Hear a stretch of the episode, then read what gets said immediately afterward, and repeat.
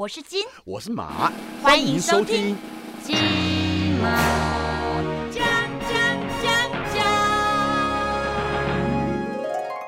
大家好，我是阿金。我是国贤。疫情还是这么的严峻啊，我觉得大家其实心情都不是很好，比较压抑了。不过因为这个疫情的关系，我觉得有很多的人，嗯，其实会有很多的。难过的地方，比如说啦，有人确诊的朋友，然后走了，嗯，家人是不能去送他的。嗯，这个疫情当中，其实发生了很多遗憾的事情啦。然后，所以今天我们其实也比较抱着一个呃比较严肃的一个态度，然后去让大家了解一些这个疫情当中。发生其实没有疫情，平常也是会发生，只是在这个疫情当中，我觉得是更为严苛的一些事情。是，所以，我们今天我们聊聊就是送行者。对，送行者，那我们就要请到我们送行者的一个专业的人士，好不好？他爸爸以前叫冬瓜，那他叫小冬瓜。你好直接哦，你好直接，完全前面不用铺陈。嗯，没有，我们我们前面已经铺了大概八分钟了，要不要进直接进入主题？对啊，就好像我朋我有个朋友，嗯，他是。蓝天的好朋友，所以叫啊白云。啊，嗯，好，我们今天要欢迎我们送行者，专业的送行者，我们欢迎小冬瓜，哎，欢迎，嗨，大家好，我是小冬瓜。因为我们知道那个冬瓜冬瓜大哥，他以前其实在台湾的这个殡葬业者，算是一个蛮。蛮专业，然后蛮有名的一号人物。你刚刚这样讲，感觉你跟冬瓜哥是很熟的哦。以前在看那个新闻哇哇哇，我最喜欢看冬瓜哥。对呀，你刚刚那样讲，我以为你跟他爸爸是旧事，你知道吗？就是认识很久的好朋友。没有没有，就是在电视上听他讲一些呃来龙去脉一些事情啊，然后所以就觉得对这个冬瓜大哥很有亲切感。我想请问小冬瓜，你们最近有接到像是那个打疫苗走的案例吗？嗯，打疫苗的直接到我这边的没有，对。但是从疫情爆发到现在，就是我们自己手上其实接到蛮多因为确诊而离开的这些往生者，这样。对对，就确诊之后，那有些可能就是确认确诊，然后可能隔没几天就离开，所以家人跟可能当事人都来不及做准备。嗯，那你们你们怎么处理呢？呃，法规上来讲的话，它其实是给一个比较大的弹性了，它上面写禁数。哦，对，但是以双北现在目前就是实物上在执行，其实大概就是一天内会处理。对，因为呃医院没有办法做太长的停留，那殡仪馆到了基本上也是直接火化，它也没有办法地方让你绽放这样。所以你只要是确诊死亡，那就是直接会到医院的这个病房里面去做入殓，就是等于说是把整个棺木就是送进这个医院病房里面，然后在病房里面就地入殓。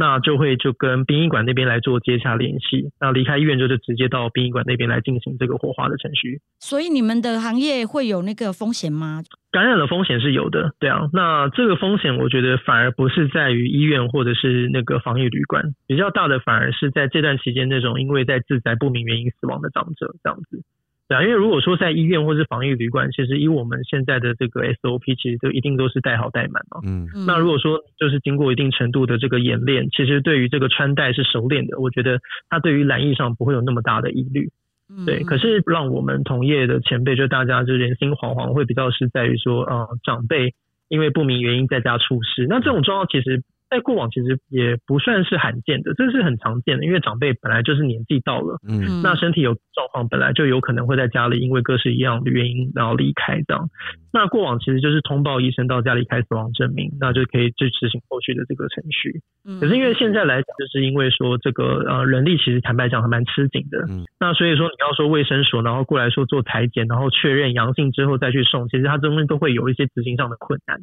对，那当然就会变成说，如果假设家属他也不是很清楚知道说他之前的足迹，那或者是说他的一些接触史。那坦白讲，其实这个你就会很难去知道说他的这个猝死是因为什么样的原因，是因为他年纪大呢，因为他之前生病，还是可能是因为确诊的原因。对，所以后来呃一开始在提提这些事情的时候，大家不太能够理解。那直到后来有些新闻跑出来了嘛，就是说可能时候确诊的这个案例变多了，那大家才慢慢注意到说啊，其实这个东西确实风险也蛮高的。对啊，所以我觉得这个也在近期就是也得到蛮大的重视，对啊，那也很感谢很多人的努力，嗯，对啊，那至少我觉得保护自己也是保护他人嘛，就至少不要让我们这个工作的领域变成一个防疫的破口，这样，所以现在其实基本上相对已经有些，因为这个东西坦白讲，大家都是第一次碰到，嗯，所以我觉得在初期的手忙脚乱也是理所当然的，当然只是说到现在其实已经慢慢去演练出一个大家都彼此可以接受的一个呃工作流程，所以我觉得现在就相对安全很多。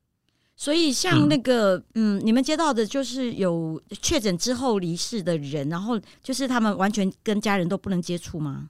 呃，对，遗体上来讲的话是完全不太能啊，完全不能接触了，就是因为为了要就是降低染疫的风险，所以其实我们在接电话的时候都蛮心疼的。有那种打电话过来，他就是说，嗯，小冬瓜，我直说，我家人确诊离开了，刚刚医院通知要我们要去处理，那可是因为我现在也被狂烈隔离，然后因为我们真的也没有其他的家人，所以。我们也只能信赖你。虽然说真的，我们很想自己亲自送一程，但我们真的做不到。然后你听他一边讲，他就一边哽咽一边哭。这样，那这个时候你真的能做的真的很有限。这样，因为当你接到这个电话的时候，你没有那么多的时间可以去去思考很多的事情，你来不及，你就知道说你的流程就要开始去运作了。接到通报之后，就在家人的指引下，然后到指定的地点，比如说他的医院那或者家里，那去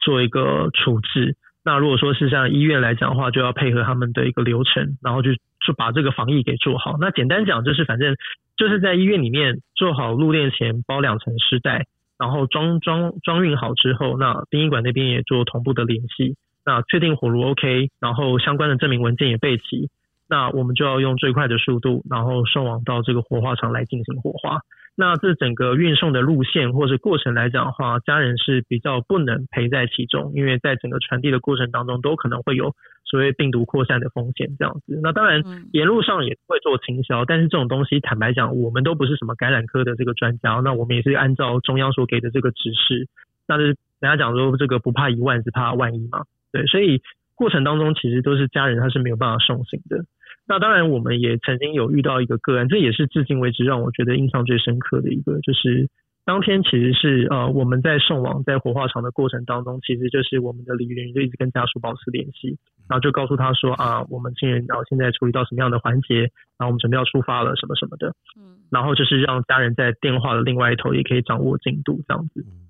那一开始就想说，那这个应该就跟过往的案例差不多吧，反正就是我们来带家属来执行这些过程，那家属是不会来参与的这样。可是当我们送到这个火化场的时候，就是那一天下的那种滂沱大雨这样子，然后就看到就是远远的，就是有一个男子就跪在雨库当中，然后当我们车子靠近的时候，那你就突然听到这个跪在地上的男子就开始嘶吼的，就是哭喊，他就说爸爸对不起这样子。然后我就一直我也吓到，我想说怎么回事，然后我就问，哎，他说同仁说说，哦，那个就是我们在的这个爷爷的儿子这样子。然后因为因为在火葬场其实是有一个就是安全范围，所以它是不能靠近建筑物本体太近，它离那个这个火葬场它是有一段距离的，所以他就是必须被迫得在这个就是空旷的地方，因为他要下跪，然后所以他就就淋着雨，然后最后在送行的时候，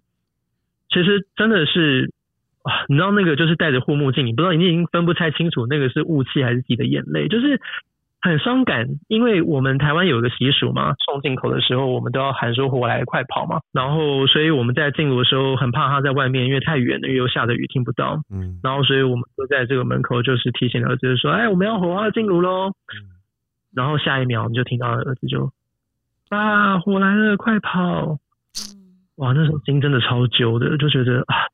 真的很难想象诶，哪怕是我们是做这个工作的人，都都很难去面对说，如果今天我们所面对的这个是我们自己的知情，嗯，我们可能也都没有办法去承受这个遗憾所带来的痛苦，对啊，这甚至有可能会成为是家人他一辈子心中的一个亏欠跟阴影，对啊，所以我觉得在这个疫情当中，其实真的不会也有很多的家庭因为这件事情而造成很大的遗憾，对啊。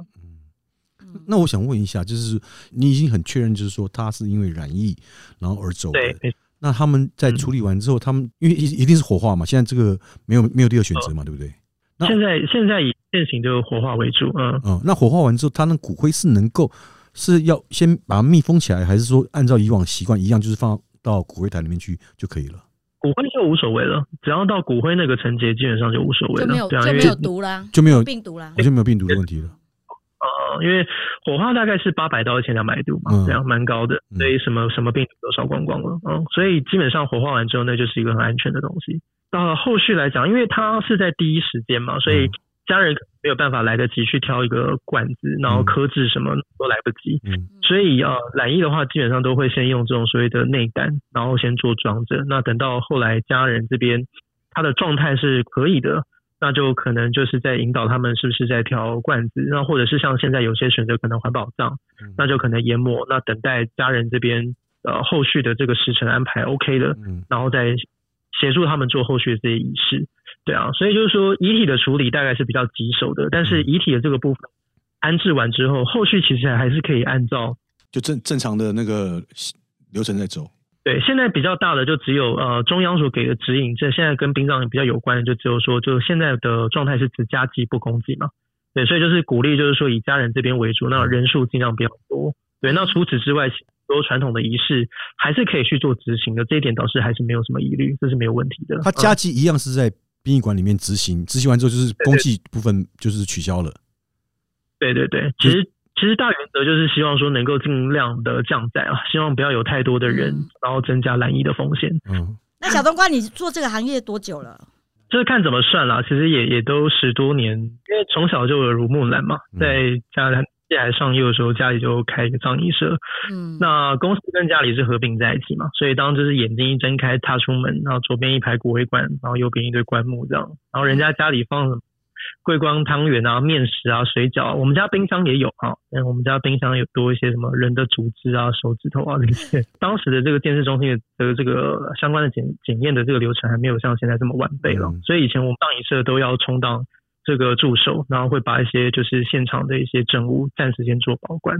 这样，所以才在那个年纪很小的时候就开始在接触这个工作。那当然，坦白讲。以前也不认为说什么长大就一定要继承衣钵干嘛的，特别是自己是读艺术的嘛。我以前是广告设计科毕业，其实有自己的呃理想跟抱负，嗯，对啊，所以以前也不认为自己要接。那当然就是在父亲二十，在我二十三岁那年，因为肺腺癌离世，那临危受命就接掌那个工作。那当时其实也不认为自己有这个条件跟能力，所以我自己也没有勇气。最后我答应我父亲，我也是告诉他说，我说。我不知道我可以做多久，但是我就尽量做，因为我知道那个对我父亲来讲，他有一个不同的意义在，所以我就说要维持这个遗愿。那我我身为一个儿子，我愿意帮你做到。对，那那时候就开始哎有一些理想抱负，就会觉得说，哎，我质疑说，哎，你这么年轻，你到底会不会？你到底做得来吗？做不来。嗯那当然你很难去跟人家假装自己说自己很内行干嘛的，因为你确实就是很生嫩啊。嗯，可是。年轻是我的弱势，可是，在那个时间点，突然发现说，哎，那也是我一个很好的优势哦，就是可以去思考说，其实殡葬业也有可以有一些不一样的想象，所以就开始，比如说，呃，接触到，比如说社群软体，然后开了 YouTube，然后也做了自己的一个 YouTube 频道，跟大家分享，然后讨论一些观点，那也开始做一些呃线上线下的课程跟大家互动。然后就会发现说，哎，唐然其实现在也蛮有意思的哦。这个大家对于这个最后自己的送别的观念，也已经不再是过去很传统，说一定要什么三跪九叩，要家祭公祭，要做这些传统礼数。有些他可能更期望的是，呃，比如说要帮自己的告别式弄成是一场派对，或者说是一种音乐会，然后或者是说我不铺张，我就是家里面对内，但是我需要做一个家庭的仪式。那这个东西就会发现说，哎，其实已经没有所谓的标准答案，说哦，丧礼一定要怎么做。那在这个过程当中，我们可能更像是一个导游，就是陪伴着他们去度过这人生的最后一趟旅程。对啊，那我就觉得说，哎，在这个过程我也找到一个使命感，觉得哎，好好玩。就是呃，在过程当中，其实发现说，哎，你不但能够有陪伴家属的这样子的一个成就感，因为你是在他们人生当中最脆弱的过程当中可以陪伴他们，然后过程当中也可以去创造对他们来讲更有意义的这种所谓的送行的内容。对啊，那所以就一路做到现在。以前那种在乡下的时候，就有有没有就是会摆在门口啊，灵堂摆门口，然后我们有时候那个放学回家的时候经过那种，就会觉得很害怕。现在还是有啊。但现在比较少了，现在大部分大家就是在殡仪馆里面。那是因为现在你没有去中南部看，其实还是蛮多的，还是蛮多的，还是蛮多的。对，可是我觉得现在有很多的这个礼仪社啊，都做的很好。就是有时候我们去参加告别式的时候，就会发现说，哎，现在很多年轻人也都投入这个行业，而且就是在呃每个过程当中都是简洁，然后庄重，然后严肃。比较不会像以前这样，还有那个什么少女白琴啊，好这边哭啊那种的，现在应该没有了吧？少女少女白琴。还是有，还是有，还是有，嗯，中南部还是有。就比较相对比较少，对啊，因为双北来讲，它有一些法规的限制，所以就比如说路边搭棚这种东西，你现在就很少看的，对啊，因为可能会有环境这个声音污染的，呃，这个噪音噪音影响的这个问题这样子。嗯，但是我觉得刚刚丽姐提到一个点哦，就是说像以前这种路边搭棚啊，那以前长辈都会给一个观念，就是说啊，伊娜拉卖瓜，长辈其实给孩子的生死教育其实是空白，就是我们其实常年以来东西都是不讨论、不沟通、不面对。其实我常在讲一件事情，就是。你不面对，难道这件事情就不存在吗？嗯，我自己其实在看，就是说，呃，很多的家庭他们都是避讳谈这件事情，然后以至于到最后，他不得不去看待这件事情的时候，坦白说都已经来不及了。嗯，所以他必须要在很短的时间内去做很多他这辈子连想都没有想过的决定，比如说他要帮爸爸挑哪一张遗照，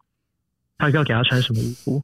对啊。所以其实我觉得在沟通死亡这个过程当中，也会发现说，哎。人们也开始慢慢去思考，说其实直视死亡没有大家想的那么可怕，嗯，而反而说当面面对死亡这件事情的时候，哎，你更会有目标感，知道说，哎，那我这辈子要为了什么而活？对我觉得这个也是我在这几年接触这个工作当中，我觉得一个很大的一个启发。你刚刚讲到一个重点呢，因为我最近也是刚好面对到这个问题，就是也是不敢跟家里长辈聊，因为刚好遇遇到这个疫情嘛，然后你。突然一下太快，然后当然疫苗那时候大家想说，哎，有疫苗赶快去打。可是因为也因为有些人他真的是可能身体的关系，然后打了疫苗，身体他可能原原本就有一些慢性病或怎么样冲突，然后突然走掉的。所以因为这个事情，那因为我爸我的父母他们年纪也很大了，那他们也要去打疫苗，变得我不得不去面对这个事情，去跟他们沟通，就是说真的，你今天去打了，打完之后马上走了，那你们有什么话要讲的？像我就不敢跟我爸讲这个问题，嗯，因为我。因为毕竟我爸年纪比较大，但是我妈是比较开通的人，那她就她就比较能跟我讲，他他就说，那我先把这个密码，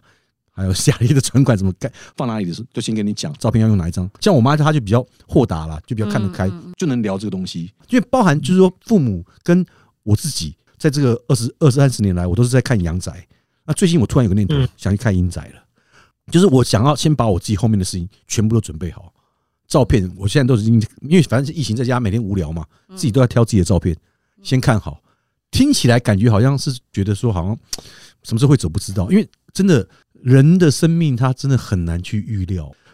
那你刚刚有提到一个，就是说呃，除了现在就是火化之外，你刚刚还提到一个呃研是什么研磨啊，还是什么？跟疫情比较无关，研磨是在现在现行来讲的话，就是如果说你是装在骨灰罐的。那就是当今天火化完之后，它就是按照你的骨头的位置啊，比如说从你的脚骨，然后大腿骨，身体一路到头盖骨，这样依序的往上排。那那个骨头的形状是比较大的。可是如果说你今天是采取所谓那种所谓的环保自然葬，比如说什么花葬啊、树葬啊，对，它就可能不能用这么大块的骨头，可能会吓到人。在当然它有一个法定的一个规范的区域，嗯，那你可以来。是撒这个所谓的环保葬，那它就可能需要研磨成很细的粉末，所以它在流程上就是说，先跟家人做确认，说，哎，这个骨头大家有没有什么问题？啊？比如说这是头盖骨这里，好，确认没有问题喽，哈，好，然后这个时候火化的技工就会把这些骨头，然后拿去研磨成这个很细的粉末，这样子，对，那这个后续来讲的话，就可以按照家人他的需求，然后来做这个环保自然葬的部分。哦，因为我。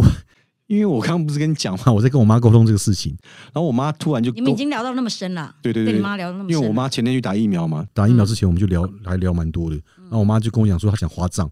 我我就听下 听一下我就傻了，我想说花葬像以前林黛玉那样子吗？像刚刚呃像比如说我妈她说她讲她说她想花葬，然后因为她有跟我讲说在金山那边有很多，那因为其实我对花葬并不是那么的了解。那是不是是不是就像你刚刚讲那样子？就是说，可能他今天火化完之后，那些头骨那些取出来之后，然后可能要再去经过研磨之后，才能有办法进进行花葬。对，呃，现在比较多的做法就是说，你研磨成很细的粉末之后，那当然这个公司就会协助家人这边来做申请嘛。双北来讲，比较多人选择的会是，比如说阳明山那边有个花葬区，阳明山那里有。那或者是像是富德那边有个树葬区，对，那他就是说，当你研完研研那个研磨成粉末之后，那就是看那天日程的安排。那哎，就是带家人就是带着这些骨灰，然后擅上去做这个啊深埋的部分。嗯对，但是因为环保自然上它的核心宗旨就是说不造成这个过多的负担，所以它是不立碑也不立墓。就是当它这个区域规划成一块的时候，就是它会有蛮多先人都是埋在一起。那这个东西就没有标准答案，有些人会很介意，就是说啊，怎么会跟别人的骨灰放在一起？那有些人就觉得说啊，无所谓啊，本来就是尘归尘，土归土，这也没有什么关系。嗯。那有些人讲说啊，这个可能会有啊，反对方可能会觉得说可能会有啊，猫猫狗狗啊会在旁边便秘啊或干嘛？那有些人就觉得啊，那又怎么样？那不对。那当然这个东西没有什么的标准答案啦，就是其实就是说，我觉得在了解了解的过程当中，就像刚刚国贤哥讲到，说哎，你想要去看的环境，我觉得这也蛮好的。嗯。就是我觉得说，因为。很多东西，你你你放在这个脑中想象，其实倒不如自己好好去走走看看。可是，像以环保葬来讲的话，它会比传统的这样的葬礼来的更节约、更省经费吗？哦，绝对会啊！绝，因为你是骨灰罐，你就不用花了嘛。然后你塔位，你也不用花钱买，你光这两个就不知道省多少钱了。嗯，对啊，所以这个基本上在经济的节约上，一定是会有一定程度的这个这个减少。好，那我们刚刚跟这个小冬瓜聊那么多，我觉得呃，这个下一集我们还要继续请到小冬瓜来跟我们好好聊一聊。因为碍于时间的关系啊，因为还要留一点后面的好了，好一个皮旁。因为我想说，我这边问题想要问的很多，观听众朋友的这个疑惑应该也蛮多的，都想要知道。那下次有机会，我们再邀请小冬瓜再来上我们节目来讲一下他们这一行的一些不为人知的迷信。谢谢小冬瓜。谢谢谢谢大家。我是金。我是马。金马。